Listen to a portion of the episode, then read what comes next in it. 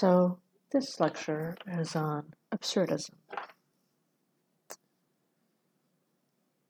So, what do we know about absurdism? Well, many things in philosophy, and this will be readily available to you.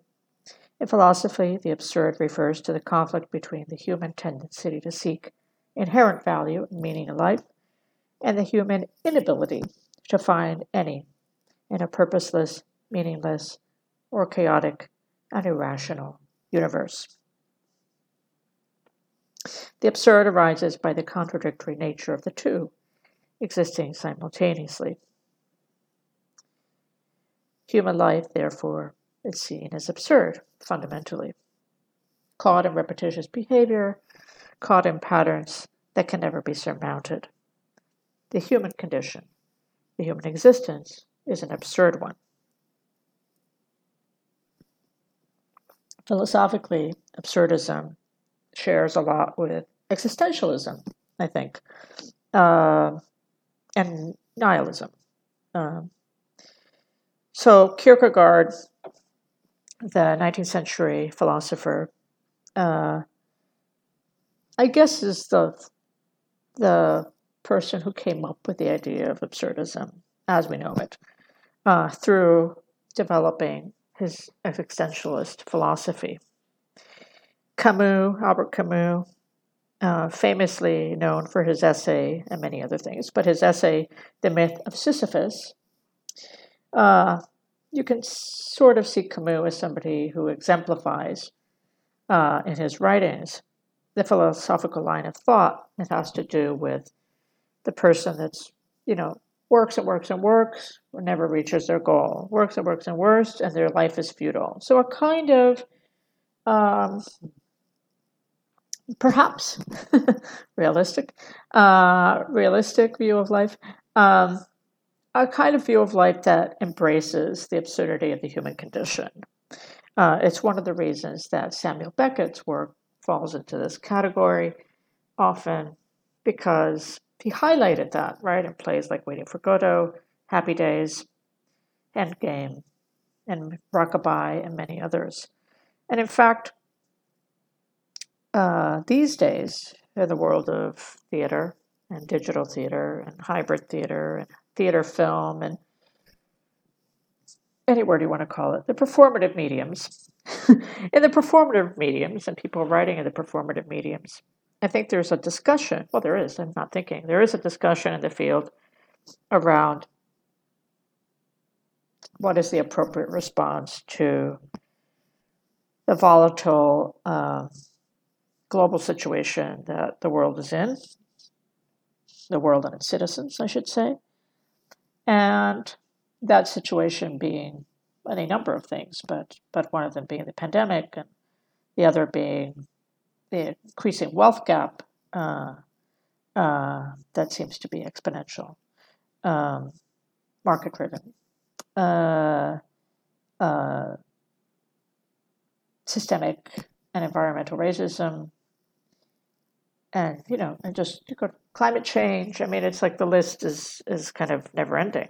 Uh, of the fault lines that have been exposed during the pandemic. And I think that in the theater world, now, the world of performance, there has been a discussion around what will be the forms in writing that people will want to make uh, as a result of this time or during this time. And absurdism seems to be the one that's winning right now. So, so uh, not melodrama, not realism, not tragedy, but absurdism. In fact, uh, a couple of literary managers uh, have been predicting that what, what the field will probably see in the next, if we make it, but in the next five to ten years, is a lot of absurdist plays. Sort of like Beckett's Happy Days, plays about people being stuck and their worlds, trying to get out, not able to get out, uh, uh, embracing the absurdity of their condition, railing against it, but kind of in a bitter and comic way. Um, that's you know a predicament, uh, prediction, I should say, that's happening in the field. Who knows? Who knows? I do think that it's a mode of writing and a worldview attached to that writing that seems conducive to dealing with catastrophe, right? Um, so if you think about Beckett when he wrote Waiting for Godot, among many other things, but Godot specifically, because it sort of was a turning point for him as a writer, um, it was into relationship to catastrophe. He was uh, responding to the Second World War, uh, his feelings of failure in a way, of, of not being able to do anything, uh, of being kind of a writer stuck in a room, uh, uh, witnessing, you know, from outside his window, uh, the French resistance and atrocity, but also at the same time feeling as if he really couldn't do anything. And but he could, right? He wrote he wrote these amazing plays, so that have lasted uh, uh, longer than that war. Uh, and and so and I think that the absurd position, from a writing perspective, is also one of survival. Right? It's kind of a defense mechanism.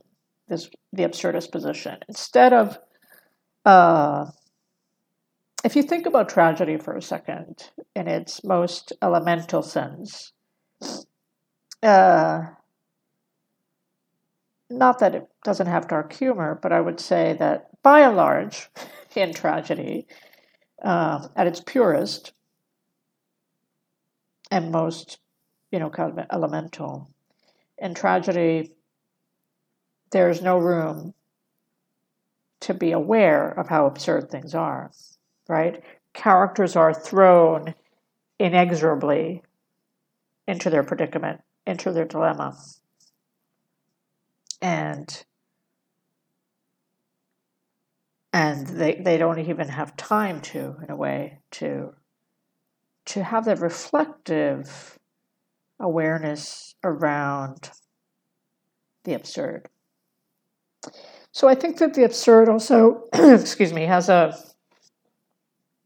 as a kind of, um, I was going to use the word privilege, but it has a sort of, a, a bit of critical distance around it. Um,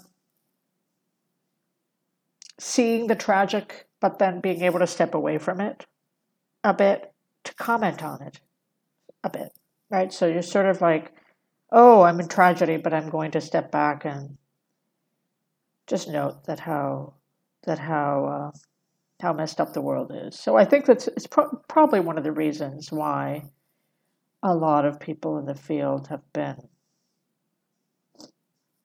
saying that that is the mode that will that will become prevalent uh, in writing. Who knows? Who knows? It's a prediction. Uh, I do think that there's the other mode that people have been talking about is uh, formally is the comic mode, specifically the screwball comedy, which is a very specific type of comedy that came out right after, uh, sort of in the middle of the Great Depression, uh, at least in terms of the United States, and it and it's a it's a very specific mode because it lives between it kind of lives in a in a suspended uh, social political climate. Screwball and screwball comedy. Uh, I know we're not talking about comedy right now, but but I think that screwball comedy has a relationship to the absurd in that it it uses it. It uses a bit of the absurd to cope with neurosis, anger, confusion, usually confusion. Screwball comedies are often about confusion and usually around confusion around gender uh, and identity. Uh, and they usually revolve around class disparities. Um, and that, that sort of combination, that cocktail of, of uh, alliances between class, gender, and identity and politics. Um, but going back to the absurd, uh, which predates uh, Screwball, um, what I will say about it is that it's a it's a it's a it's a form of writing that embraces the meaninglessness embraces and understands the meaninglessness or at least the described meaninglessness of existence um, it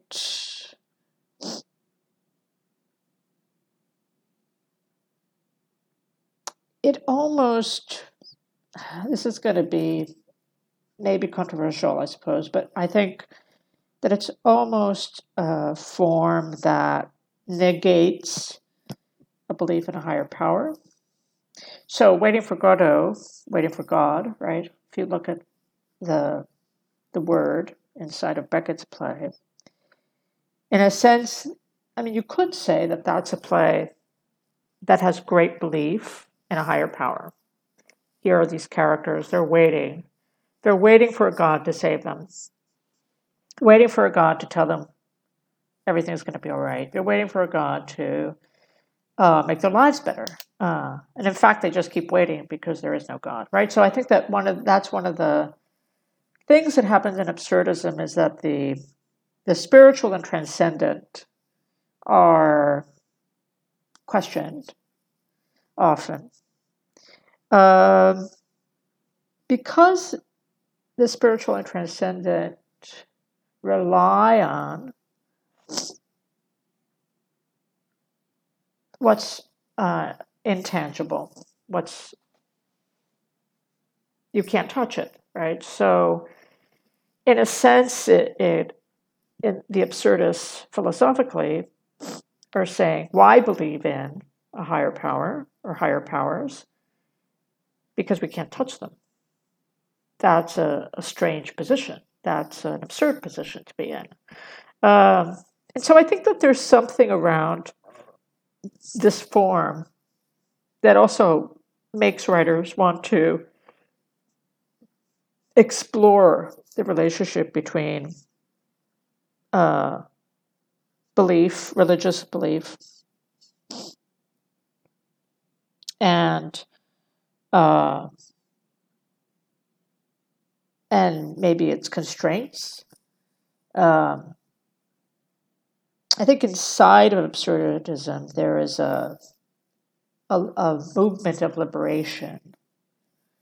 Um, so so I think this is to parse through this just a little bit to say that in absurdism, I think the common the common reflex around absurdism is that it's a, a form that shows people kind of struggling, embracing the their existential crisis that they're in, laughing at it maybe, or being very self-aware around it, but being stuck, right? So the image of being stuck, like in Happy Days, Winnie, uh, in that play by Beckett, uh, is stuck, right?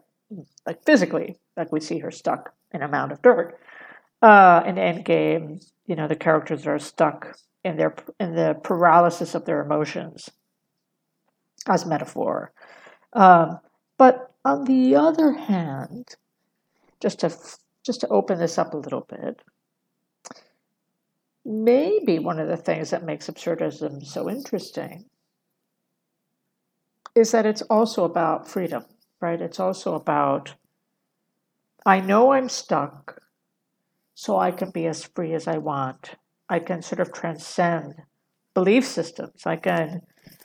It doesn't matter, you know. The the the the, the self aware shrug, which I think is emblematic of absurdism, allows for an act of liberation to take place. You know, which I think may be understandable, right? So the world's on fire. Ah, I'm going to to follow my bliss. I'm going to, you know, uh, not not do things for others' approval, but actually finally do things for myself. You know that that kind of mentality. And I don't mean that it has to be centered on a on the ego. I mean more that there is something inside of the the shrug and nod and embrace of the existential, with all its uh, quandaries and um, agonies, real agonies, that also has very freeing in a way. It's a kind of acceptance if you think of it from the point of view of like a la via negativa, right? The sort of negative space. It kind of opens up a negative space that that allows for freedom. Uh, so it's a very it's a very interesting because it, it in a sense in the absurdist world um, there are no constraints you know there are no uh, uh,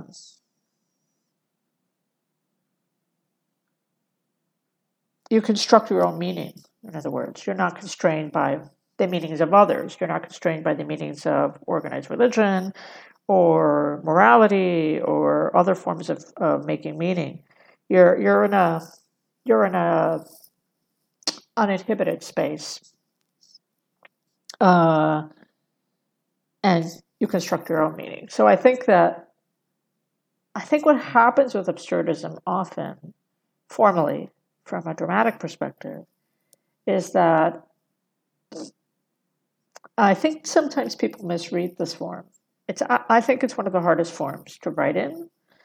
Uh, and I think it's also a form that, on the surface, can um,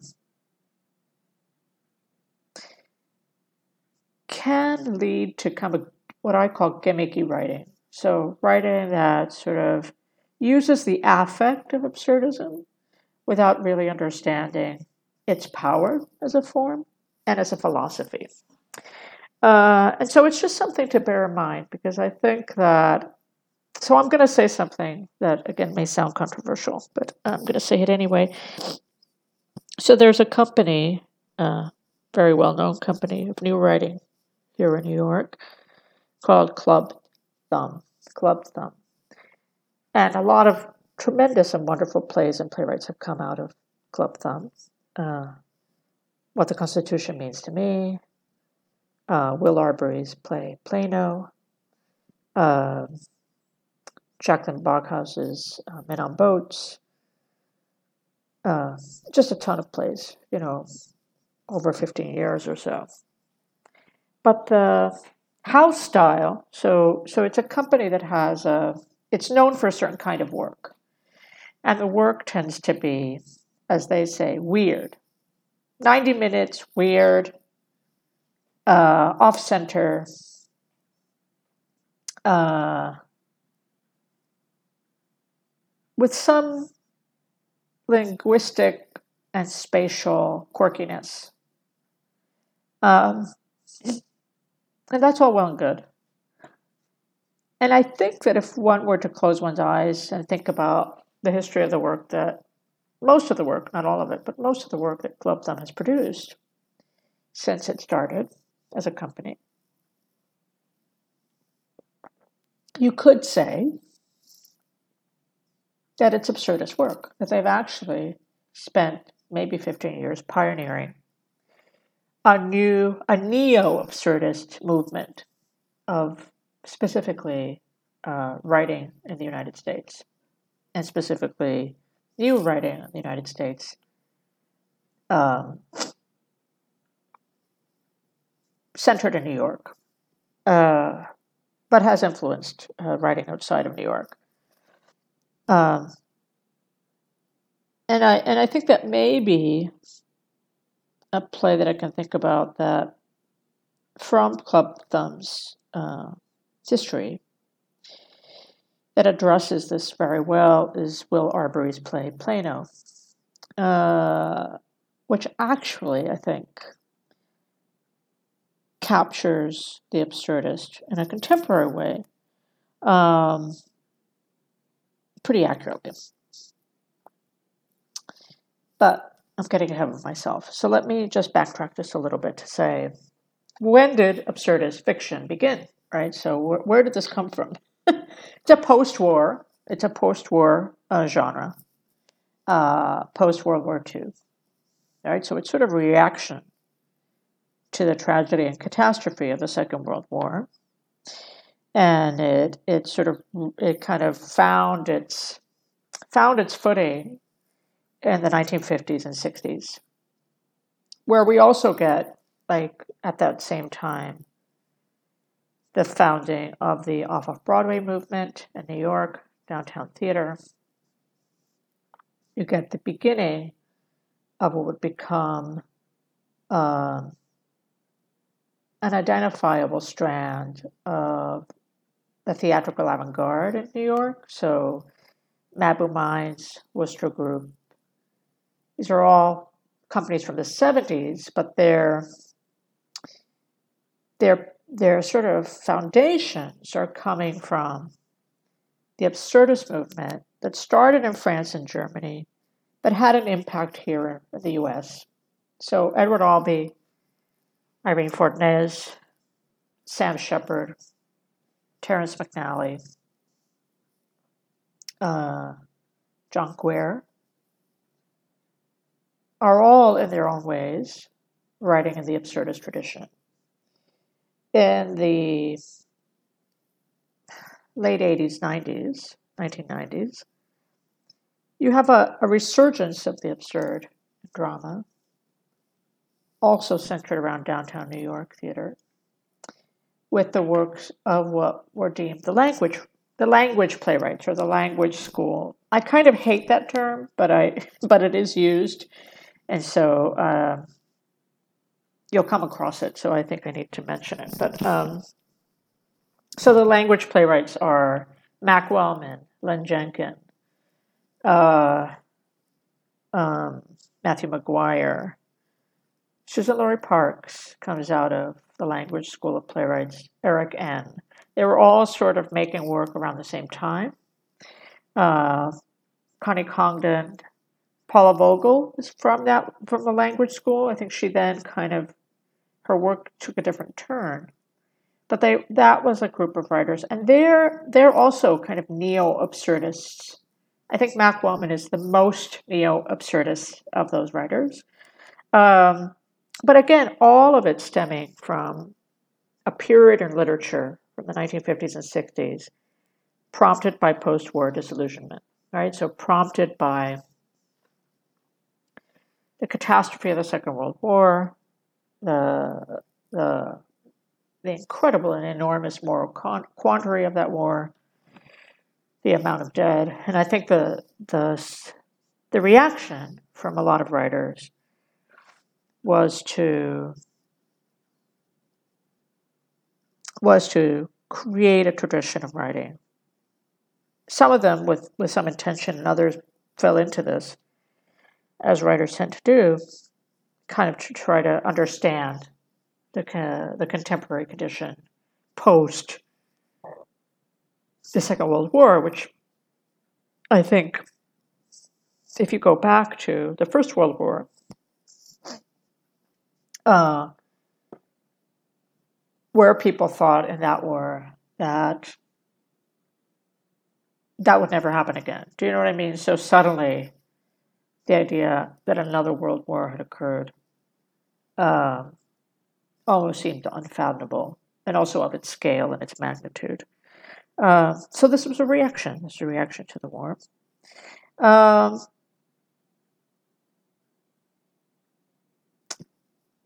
there are all kinds of absurdist work. You see it in film, you see it in novels, you see it in plays, you see it in poetry. Usually focused on characters and situations that can't find purpose in life, right? That that you know everything is sort of meaningless and events call into question the certainty of concepts such as truth or value.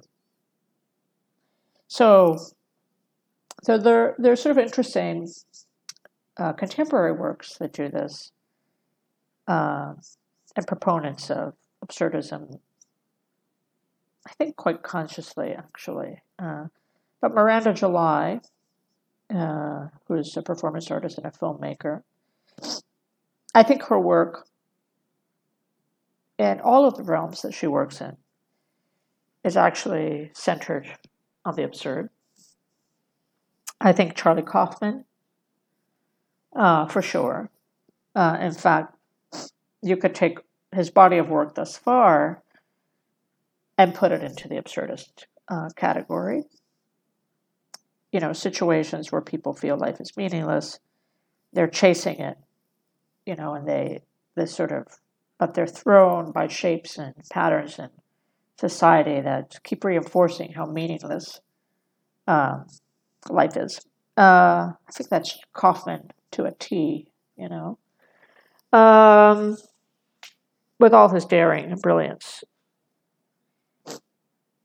Donald Glover goes about it in a different way in his work. Um, the the railing against the meaningless of experience is uh, embedded inside of it is a is a railing against the meaningless of being uh, a black figured political body. Uh, being forced to or having to or not, not, not saying forced to, but to some degree forced to navigate um, uh, white figured spaces. Um, and so the reaction, I think, with Glover sometimes is to point out the meaninglessness of the and the futility of that kind of condition, right? Condition of actually not being entirely free, right? Not being free. That freedom has been dictated by others. Um, I think is a really interesting way of thinking about absurdism in that light.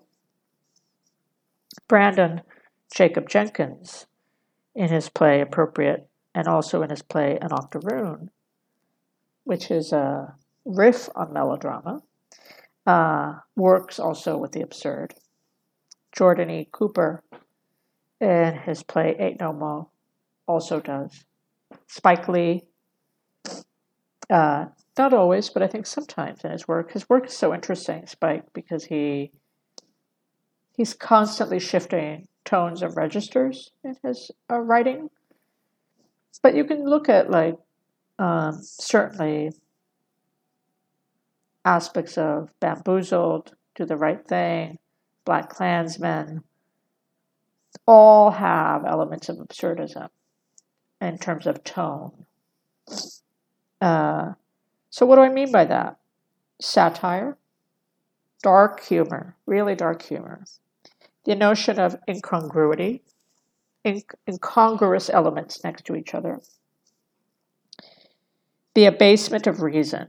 So, common sense falling out the window, right? Uh, characters uh, flying in the face of common sense, or sometimes common languages. Um, uh, characters that feel like they're nothing, right? Or or or embody nothingness. Um, in absurdist theater, there's a focus on the experience of characters that find things, life irreconcilable and meaningless, um,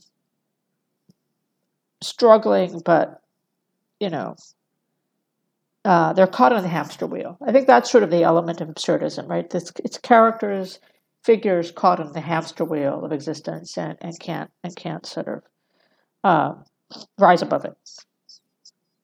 And so a lot of a lot of the absurdist work sort of deals with anxiety, right? It deals with anxiety, panic, angst, uh, rage. Um, uh, uh, there's a there's a yeah, there's a kind of uh, I'm thinking about Ionesco, for example, Ionesco and Rhinoceros, or and even in Bald Soprano, there's a kind of uh, uh, heightened sense of anxiety uh, in the work. uh, political, I think, in Ionesco's work, a kind of raging against the machine, but doing it not through um, look world, this is what's happening. Although he is doing that, uh, Ionesco, but sort of doing it through really dark comedy and satire.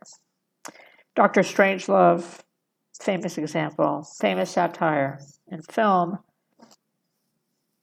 definitely absurdist. Uh, so you know there are a lot of examples about this this uh, genre. Um, it's a, I think it's one of the trickiest genres. I know I said that before, but I really do think it's very very tricky. Um, uh, it's often humorous, right? So so I would say uh, it's it, it, absurdist work tends to be funny. It tends to deal with the irrational. It deals usually with non sequiturs. It violates cause and effect, right? So if realism is essentially interested in cause and effect, cause and effect and consequences, absurdism throws that out the window, right? Absurdism, you know, already kind of foundationally and philosophically believes there is no cause and effect. Things happen, it's all messed up. Um, and so I think usually, though not always, but usually in absurdist work, especially humor, in terms of humor, um, expectations around cause and effect are violated, they're transgressed. There's also unpredictable juxtapositions, right? So non sequiturs, violation of causality, unpredictable juxtapositions. Uh, Monty Python, right? So Monty Python reveling in the absurd, right? Um, kind of, you know, in the best of their sketches, that's exactly what they're doing. Uh, even though there's a very strong uh, structural logic to their writing uh, when they're at the top of their game, um, the work is essentially absurdist, right? It's humorous, it's irrational, and it sort of mines the idea of the unpredictable, unpredictable juxtapositions and non sequiturs. to point to a worldview, right? To point to a worldview, not just for its own sake, but to point to a worldview that is uh, calling attention to uh, the meaninglessness of life, right? Uh, but I think what's interesting about absurdism, because I think sometimes people look at it as a purely comic uh, form, is that it actually doesn't really it's not comedy, strictly. It sits in between. It sits in between comedy and what I would call silliness, silliness and slapstick. Um, it's sort of right down the middle of that. And it's a really a study of human behavior under either realistic or fantastical circumstances. Um, and those circumstances seem to have no purpose, right? They seem to be the hamster wheel. Um, there's usually very little judgment. So, writers that are writing absurdism usually are not judging their characters, um, or at least that's not the effect that the work has. Uh, the the reader is asked to be in that position to go wait a minute, what's going on here, right? The reader is placed in the position of apprehending. Often the moral of the story, what is, you know, is not made clear. Um, although I would argue that in Rhinoceros by Ionesco, the moral is very clear. Um, but, you know, it also could be misinterpreted. So, uh, but there is an ambiguity to absurdism and I think that's why it's a slippery form. It's very ambiguous. Um, it usually doesn't have a conventional plot. So the notions about oh, when people talk about rising action and climax and failing action and all those things, in absurdism that tends not to happen. Things sort of operate a little bit differently. Um, and in fact, although I would argue against this, but people tend to say, well, in absurdism, plot and character and development don't don't don't appear. Don't think that's true. I think they don't appear in ways that are expected, right? So conventionally expected.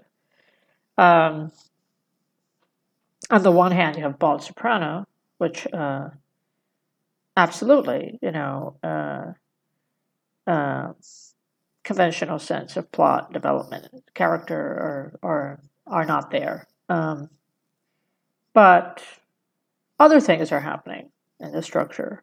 Um, there tends to be a kind of concentric circle structure in absurdist work or a spiral. Uh, or what I, I call plateau structure, where, where it's there seems to be one only like in Godot. I'll reference Waiting for Godot because it's so obvious. Um, if you look at that play, beat by beat by beat, there seems to be nothing happening, right? You know, it's like characters spinning, kind of in repeat patterns that repeat, uh, and usually ending up back at the beginning of that pattern, right? But that's still a structure, right? It's just not it's not rising. It's certainly not falling, right? Um, it's it's kind of built in concentrics. Um,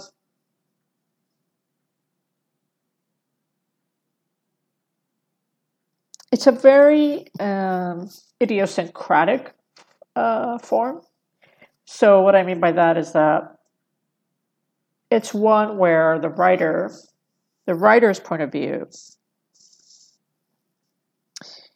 uh, kind of dominates, which is why I think I thought about Charlie Kaufman in this in this instance, because in Charlie's work, it really is about Charlie Kaufman. Do you know what I mean? Like there's a there's an imprimatur of the writer's uh, sensibility. So Charlie Kaufman, Miranda July, is a kind of like this is you know this is my worldview, uh, which I think is you know there's a kind of strength to that.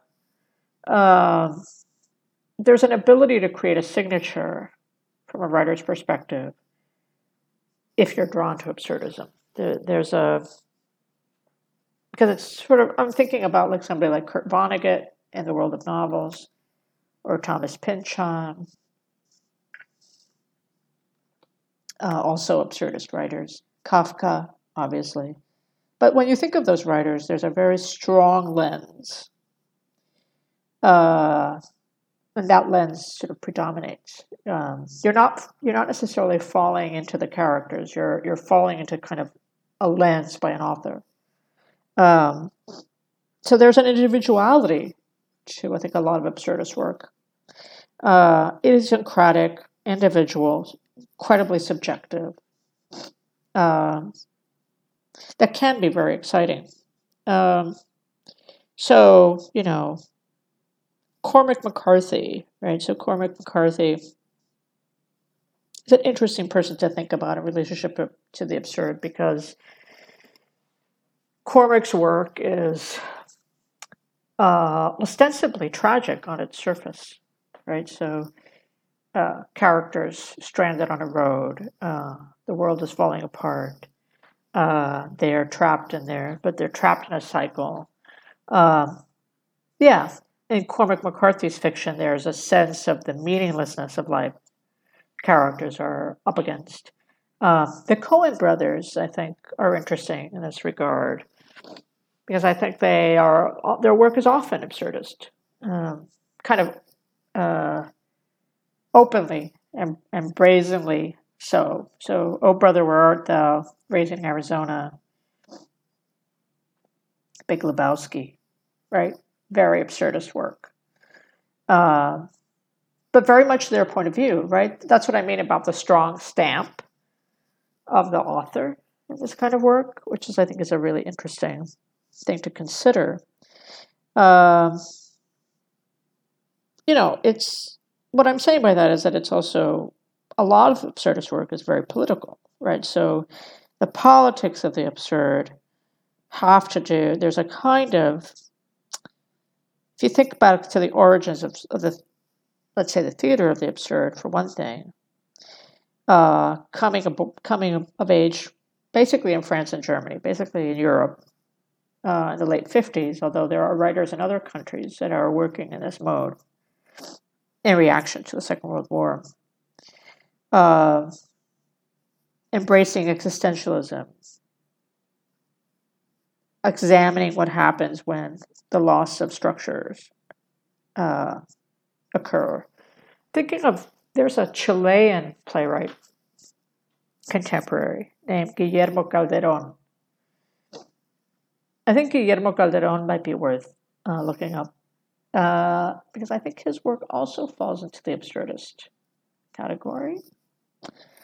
Um, and again, sort of concentric circles tends to be the shape of the work, rounded plays, round plays that start and end in the same place. Uh, that we're watching the futility of existence roll by. Uh, logical construction and argument fall away usually. And there's a prevalence or kind of focus on the irrational, on the illogical, on silence, so the use of silence.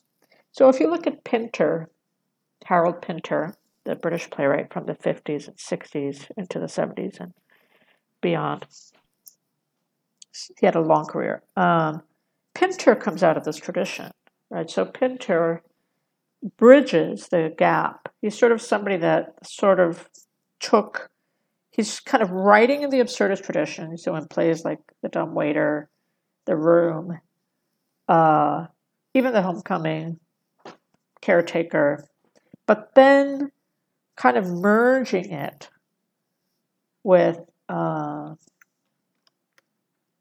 with realism, absurdist realism, in a way, is how I think about Pinter. Uh, but very much in the absurdist tradition, very much, especially the early career work. There's a the sense of the uncanny, the sense of things falling apart at any moment, the unstable ground might be a way to think about uh, absurdism, and also an emphasis on silence. I think one of the reasons I was thinking about Pinter is the, especially like I said, the earlier career work of his obsession with kind of silence, right, and and how do we sit in silence, and what does silence mean, and what's the the end point of silence.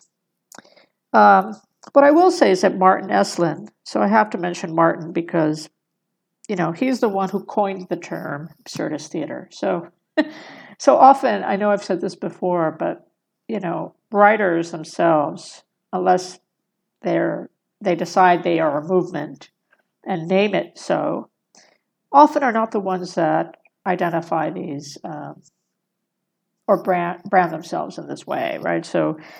Um, you know, maybe the Dadaists and maybe the Surrealists did, but but by and large, it's usually other people that are kind of looking at patterns and shapes and going, "Aha, that's what this is," right? So Martin Esslin, who is a critic, Esslin is spelled E S S L A N. So Martin Esslin, in 1960, wrote an essay called "The Theater of the Absurd." Right, and this is like the first time there's an acknowledged from from the point of view of the performative mediums an acknowledged categorization of this kind of work. So Beckett, Ionesco were the focuses of his, um, two, of, two of the major focuses of his book. I mean, his essay, sorry, it then became a book of his essay. Um, and he used a quote from Ionesco to describe what this kind of theater was. And Ionesco said, absurd is that which has no purpose, goal, or objective. Um, which is really interesting. So they, they tend to be plays that usually are about people's reaction to a world without meaning, plays where people are puppets in a way, or controlled by outside forces. They're uh, invisible, strategic outside forces. Um, uh, they don't have a will of their own, right? They're they're sort of so it's interesting because I think on the one hand it's a form that you that as I said earlier feels like a form about freedom, flying in the face of meaninglessness. On the other hand, especially theater, uh, the way the the initial wave of absurdism occurred, saw sort of characters, figures assailed by unknown forces. Invisible, usually invisible, invisible forces that were preying on them and not allowing them to be free. Um, and so there's a the tension in a lot of absurdist works comes from this. It comes from uh, what are these forces in the world that are not allowing this to happen, allowing people to kind of find their freedom. Uh, and I use that word very expansively maybe I should say freedoms, right?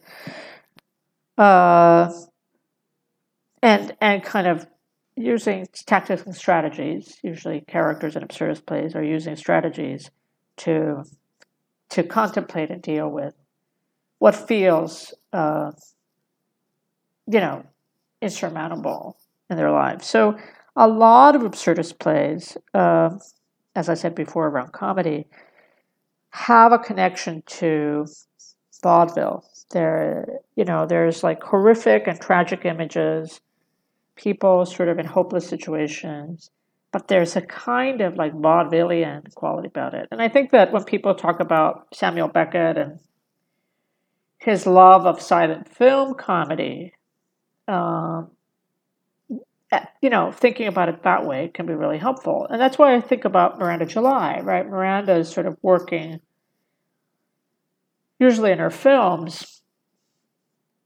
with an almost silent film comedy uh, uh, lens uh, mode and positioning her characters kind of thrown about by circumstance.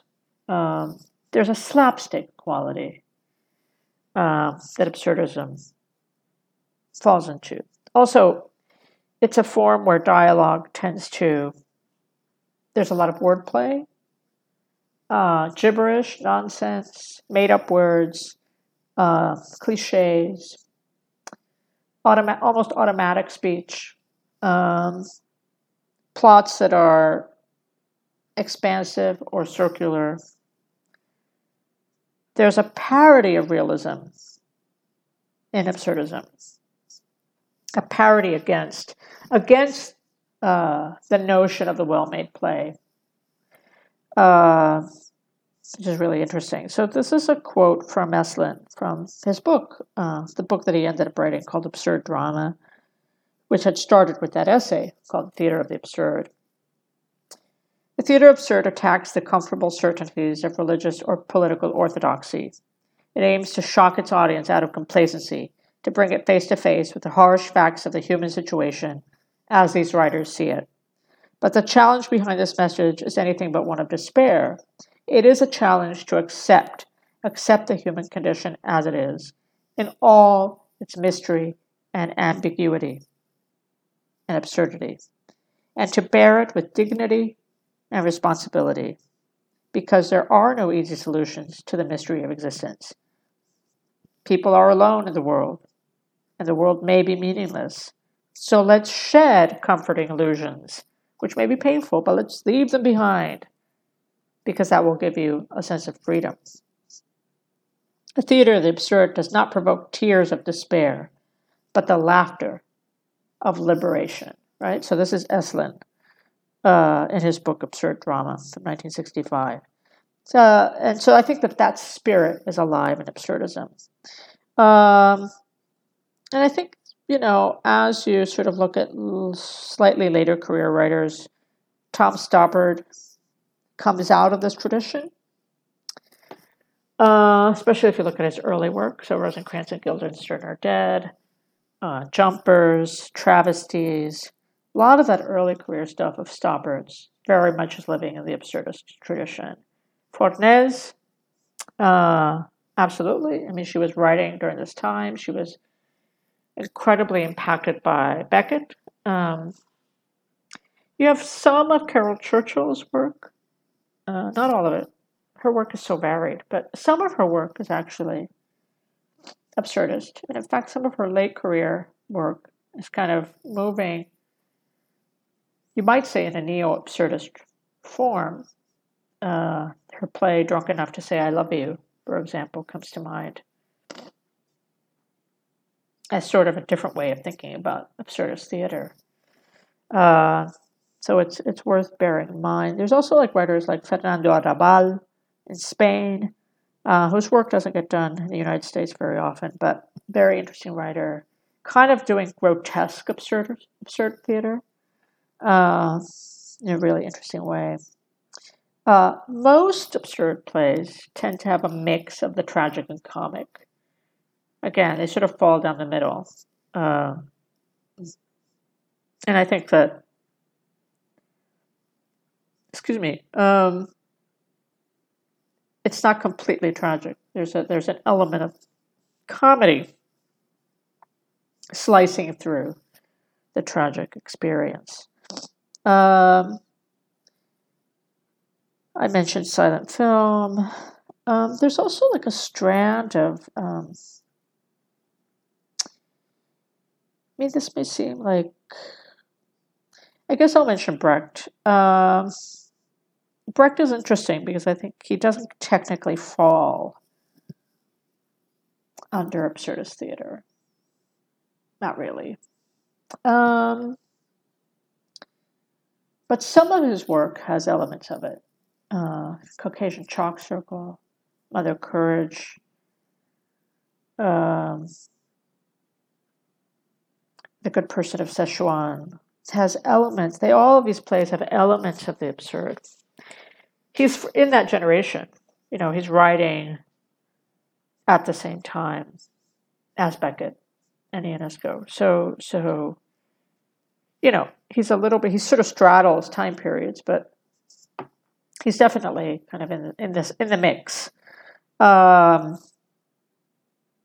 so yeah, so I would I would say that uh, there's some of Beckett that falls into the absurd, and worth thinking about that way. there's a wonderful Polish playwright.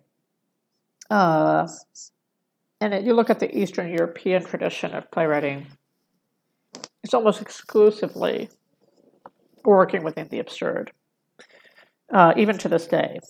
Uh, in a way that I think in the United States, after the 50s and 60s, tends after that it tends to fall away because realism kind of came back. Realism took over in the United States in terms of drama. Uh, and then you have a couple of outliers. You have a couple of people that are that are not doing that uh, in the main, um, until you circle back to um, the language playwrights, and and then you kind of the the next generation that comes after the language playwrights, the ones that are influenced by Wellman and Jenkin and Ehn to some degree.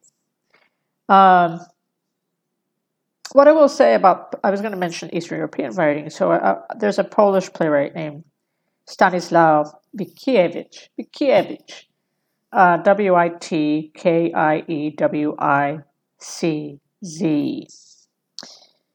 Witkiewicz is a tremendous playwright, really interesting, really interested in the irrational, uh, really grotesque writing, almost bordering on theater of cruelty, uh, but not quite.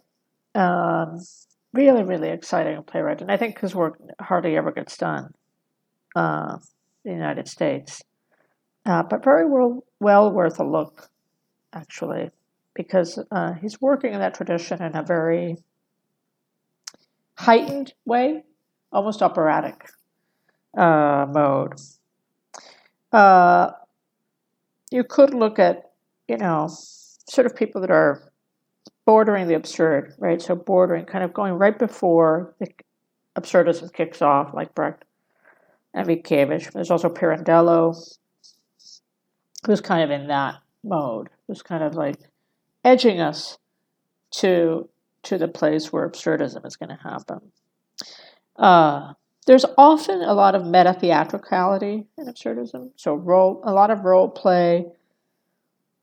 I mean, just look at Rosencrantz and Guildenstern are dead. You know, a play about a play about a play.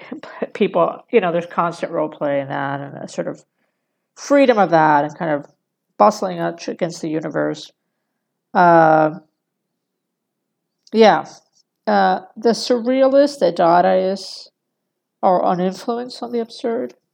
Uh, obviously, they're much earlier uh, historically, but there's there's a, a sort of strain of Dadaism and surrealism that falls into the absurd. Um, and you know, and some people like Yes, Ionesco was a friend of the Surrealists, uh, like Breton. Uh, Beckett translated a lot of Surrealist poems by Breton into English. So I think that there's a crossover between the Surrealists and the Absurdists, uh, which is why I think sometimes they get lumped together. Jean Paul Sartre, the philosopher, uh, was moving in those circles with the absurdists, so Sartre ends up kind of falling into this as well. Uh, but Ionesco uh, hated Sartre uh, and, in fact, uh, wrote Rhinoceros as a criticism of conformity, conformity, whether it be Nazism or communism or, you know, any kind of ideological conformity. Uh, uh, Ionesco was against.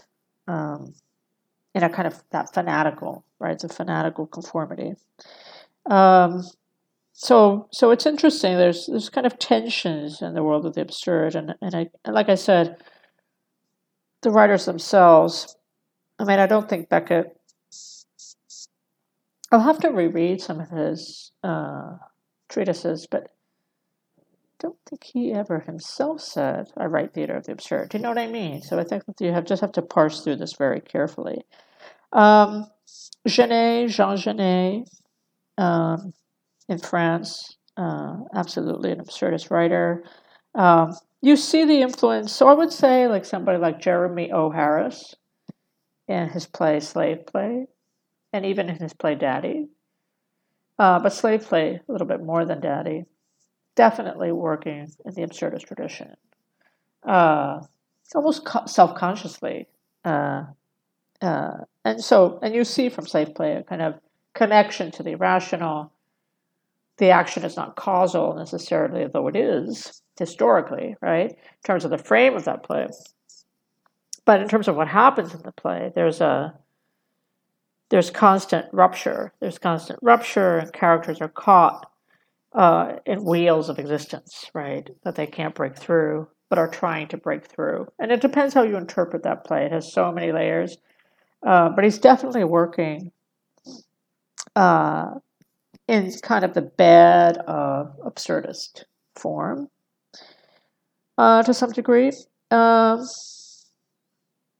yeah, I mean, there's so many writers. Um, I'll mention some plays uh, just to kind of put those in the mix that vary, I think, in terms of tone and style, so it's worth thinking about. Also, in terms of history, historically, in terms of theater, Jean Genet's The Maids, Les Bonnes, it premiered in 1947. Um, pretty scandalous play. That play is terrifying. Uh, uh, Ionesco's Bald Soprano, of course, uh, his play The Chairs, Beckett's Godot, 1953, Genet's The Balcony, 1957, I mention the balcony because slave play, Jeremy O. Harris's slave play, the riff on Genet's The Balcony. So if you know The Balcony, written in 1957, and you see slave play, they're kind of mirror plays of each other. Uh, and, you know, maybe someone will write, or maybe someone is writing their treatise on this. Um, Pinter's play The Birthday Party, 1958. Edward Albee's play The Zoo Story, 1959. All right, so we're looking at mid, late, you know, right as post war and into kind of the tail end of the 50s. You have Krapp's Last Tape in 1959.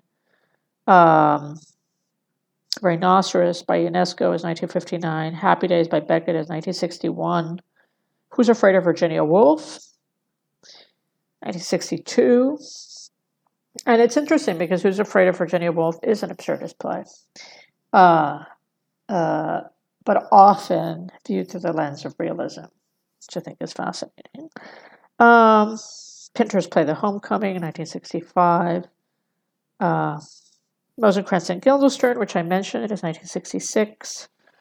Uh, yeah, so so so in thinking about like, I know I mentioned briefly some people that are working in this mode. So a lot of the writers coming through Clubbed Thumb are working in this mode. Early career, Suzan-Lori Parks, absolutely working in the absurdist realm. If you look at The Death of the Last Black Man and the whole entire world, and her plays, um, the America play, for example, elements of Top Dog Underdog have the absurd in them. Uh, Antoinette Nwandu's play Passover is um, referencing Godot. Uh, and, and using a kind of absurdist lens. Um, Martin McDonagh. Martin McDonagh, for, for sure, especially in his play The Pillowman, um, working with absurdism. Uh, so those are some writers that are that are sort of working in this realm. Uh, there's usually the element of the incomprehensible in absurdism, uh, or the inadequacy of language. Um, Anne Washburn is an interesting writer in this realm because I think that she straddles elements of absurdism and realism in her work. But if you look at Mr. Burns, that play kind of starts in a kind of realism of sorts. And kind of just starts the motor of that play changes and and we're suddenly entering the absurd right? Uh, pretty pretty fully on. Um, she also a play called the internationalist very much an absurdist play. Uh, yeah so i'm just trying to think of of plays that that you know the pieces that that sort of work in this realm. Um, there's a sense of the inevitable in this form uh, so i think that's worth thinking about what is inevitable and characters sort of reacting to the inevitable. Uh, and characters, you know, when Esslin wrote his book on the theater of the absurd and historically uh, coined the term, and and I guess you know from we have we have a great debt to Esslin, but he was thinking about this idea of things uh, not being harmonious, right? So things sort of being out of joint, right? world the world is out of joint and the plays are out of joint with the world um, but it's also looking at worlds that are cut off from as i said earlier from religion from metaphysics from the transcendental uh, uh, barren barren worlds barren hopeless raging against hope hopelessness uh, that's sort of the essence of absurd work um, characters tend to be lost, floating around. The world doesn't understand them. Uh, sometimes they're like machines, uh, stuck, you know, in, in patterns of language and behavior, and they can't uh, uh, go past that. Uh, absurdist plays tend to use um, archetypes and stereotype characters that are stereotypes or archetypes flat characters, um, stock characters. Uh, so the idea of the rounded character in absurdism doesn't really. Things start to change, I think, later, but but by and large, it's a it's a flatter conception of character. Um, closer to, I think, uh, commedia, right? So in commedia, You just have your stock roles, and people play them, right? And they slot they're slotted into them. Uh, and there's a kind of comfort to that from an audience perspective. You sort of know what you're getting. Um, that's why I think Ain't No Mo, uh, Jordan E. Cooper's play, and George Wolfe's play, The Colored Museum, right? Those plays are mirrors of each other, consciously from Jordan's part in Ain't No Mo. Uh, both plays that deal with stereotypes, right? Stereotypes. Um, to kind of look at social condition, right? To look at the social condition that these characters are in. Often, absurdist plays deal with people in crisis, crisis mode. The world around them is falling apart. They're in crisis. Characters are usually trapped. So, that thing of characters being stuck, characters are trapped in something, sometimes in a space they can't leave, sometimes in their own bodies, um, metaphorically. Um, there's usually like outside forces that are uh, evil or menacing or damaging that are kind of hovering around the environment or actually working into the environment.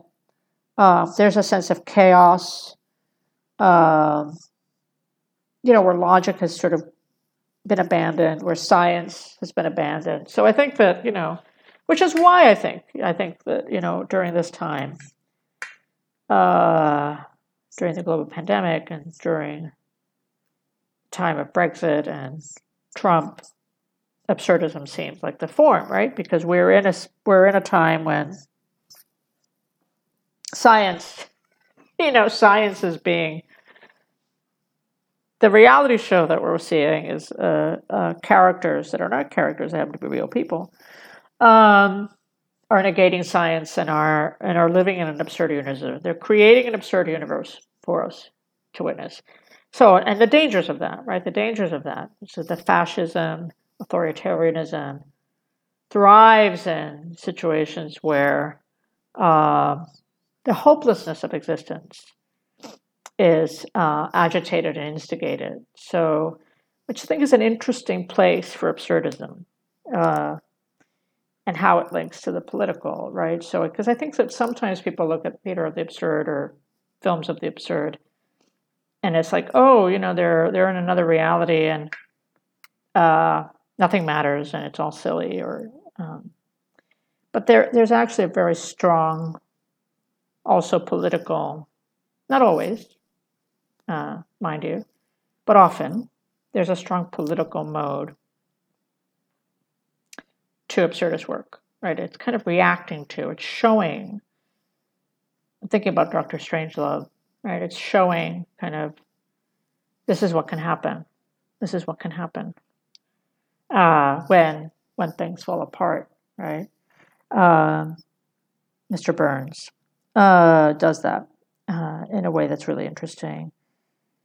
Um, so yeah, and Rhinoceros does that for sure, right? It's a call. It's a call to action. So if you read the reviews of Rhinoceros when it was done, when it was first done in New York, uh, a thousand, you know, not a thousand years ago, um, uh, on Broadway. Uh, the critic, the critical reviews. It's great to look at what critics were saying at the time. Um, audiences walked out of that play kind, like kind of as if they'd been like hit, you know, like start struck, you know, kind of like in a daze, like they didn't just know what hit them, right? The ferocity of the play like Rhinoceros, uh, going, This is who we are.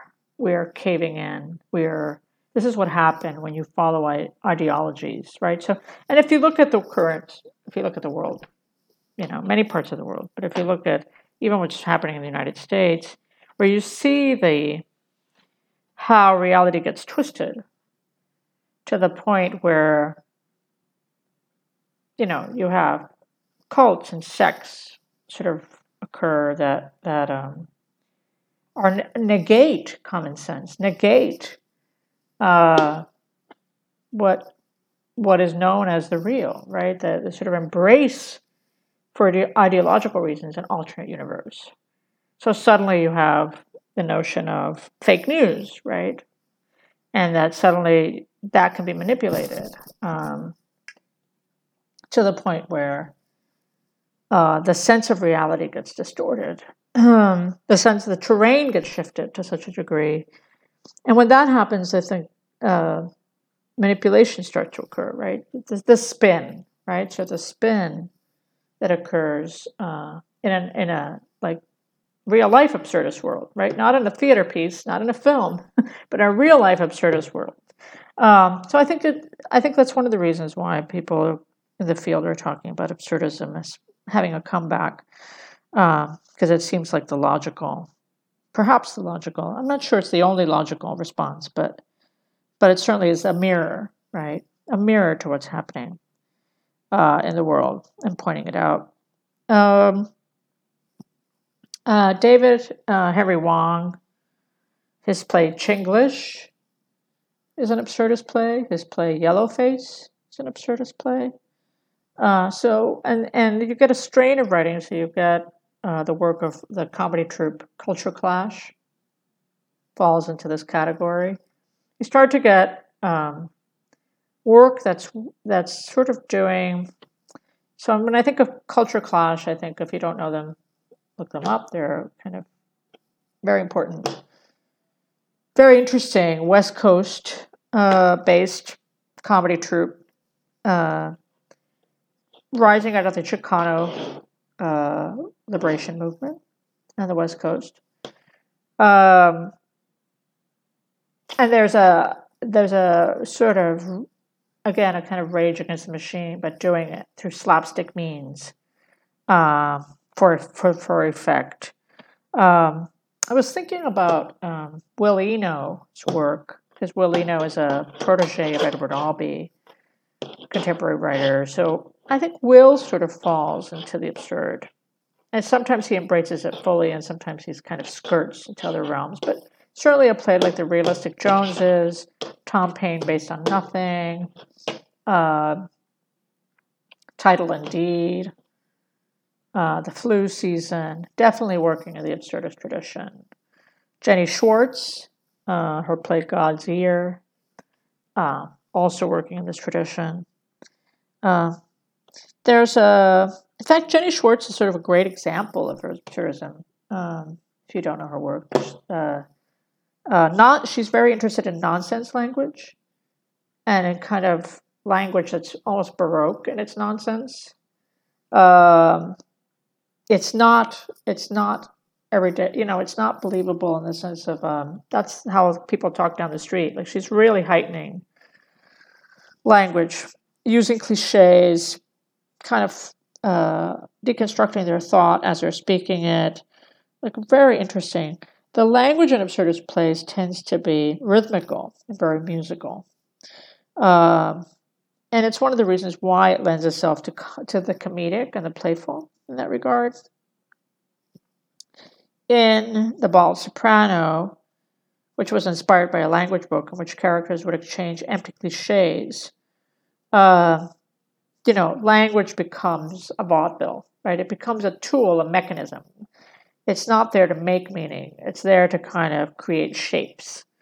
Um, and and not communicate anything. It's sort of a play about going against communication, right? It's sort of highlighting how people don't communicate. Um, purpose, purposefully elliptical, right? I think this is something to think about when you look at absurdism. Um, devaluing language. Um, language gets stripped of its meanings. Um, and as a tactic, right? As a tactic to highlight what happens when that happens is that we start to listen to where can meaning be found, right? So I think there's always a uh, a desire, you know, a desire to understand within absurdism uh, by using cliche, by using deconstructed language. There's the operative thing is to go beyond that. Um, uh, sometimes there's the supernatural in absurdism, not always. But sometimes uh, the laws of physics shift, uh, realities start to blur. In Stoppard's play, Tom Stoppard's play Travesties, which is an early career play of his, but a very interesting play, um, it almost feels like what I call a graduate school play. Like he's putting in like everything he knows in that play, every all his research, like all his all this all the writers he loves. Um, but a very very interesting play about consciousness. Um, he kind of merges that with uh, the plot of the importance of being earnest, and uh, it kind of smacks smacks kind of like James Joyce and the Dadaists and Wilde all together. Uh, fascinating play travesties we don't know it. There's also the element of the cyclical, as I mentioned before, sort of the repetition in absurdist in absurdist work. Worth checking out. A lot of a lot of Eastern European theater still to this day uh, hinges on the absurd as a route theatrically. Um, uh, if you look at some of the theater of the post dramatic tradition in Germany, also is working in the absurd tradition or using some of that for sure. Um, it's a you know it's a it's a fascinating tradition. Uh, I know we're almost over an hour, so I'm not going to prattle on anymore. But um, it's a you know I've always thought of it as a very slippery form. It's it's very hard to write absurdist work. Um, I think on the like I said on the surface it seems very very easy, but but it's really about about wrestling with the human condition and the hopelessness of the human condition, and in that sense it's like a a form that is um, worthy, of course, and and I guess you know in looking at drama and being a writer, you know. It's just another tool, right? You're going, well, this could be an absurdist play. What would that look like? Um, at the end of the day, I think, you know, there are conscious gestures we use as writers, and then there's unconscious gestures that we use. But certainly, you know, having it in our purview, I would say an exercise that, that I think might be worth worth doing is to think about writing five minute versions of all of these kind of forms, right? The five minute melodrama, five minute realistic play, five minute tragedy, the five minute, you know what I mean? Just as a, just a kind of uh, to have under your belt as a writer, uh, to see if you can do it, for one thing.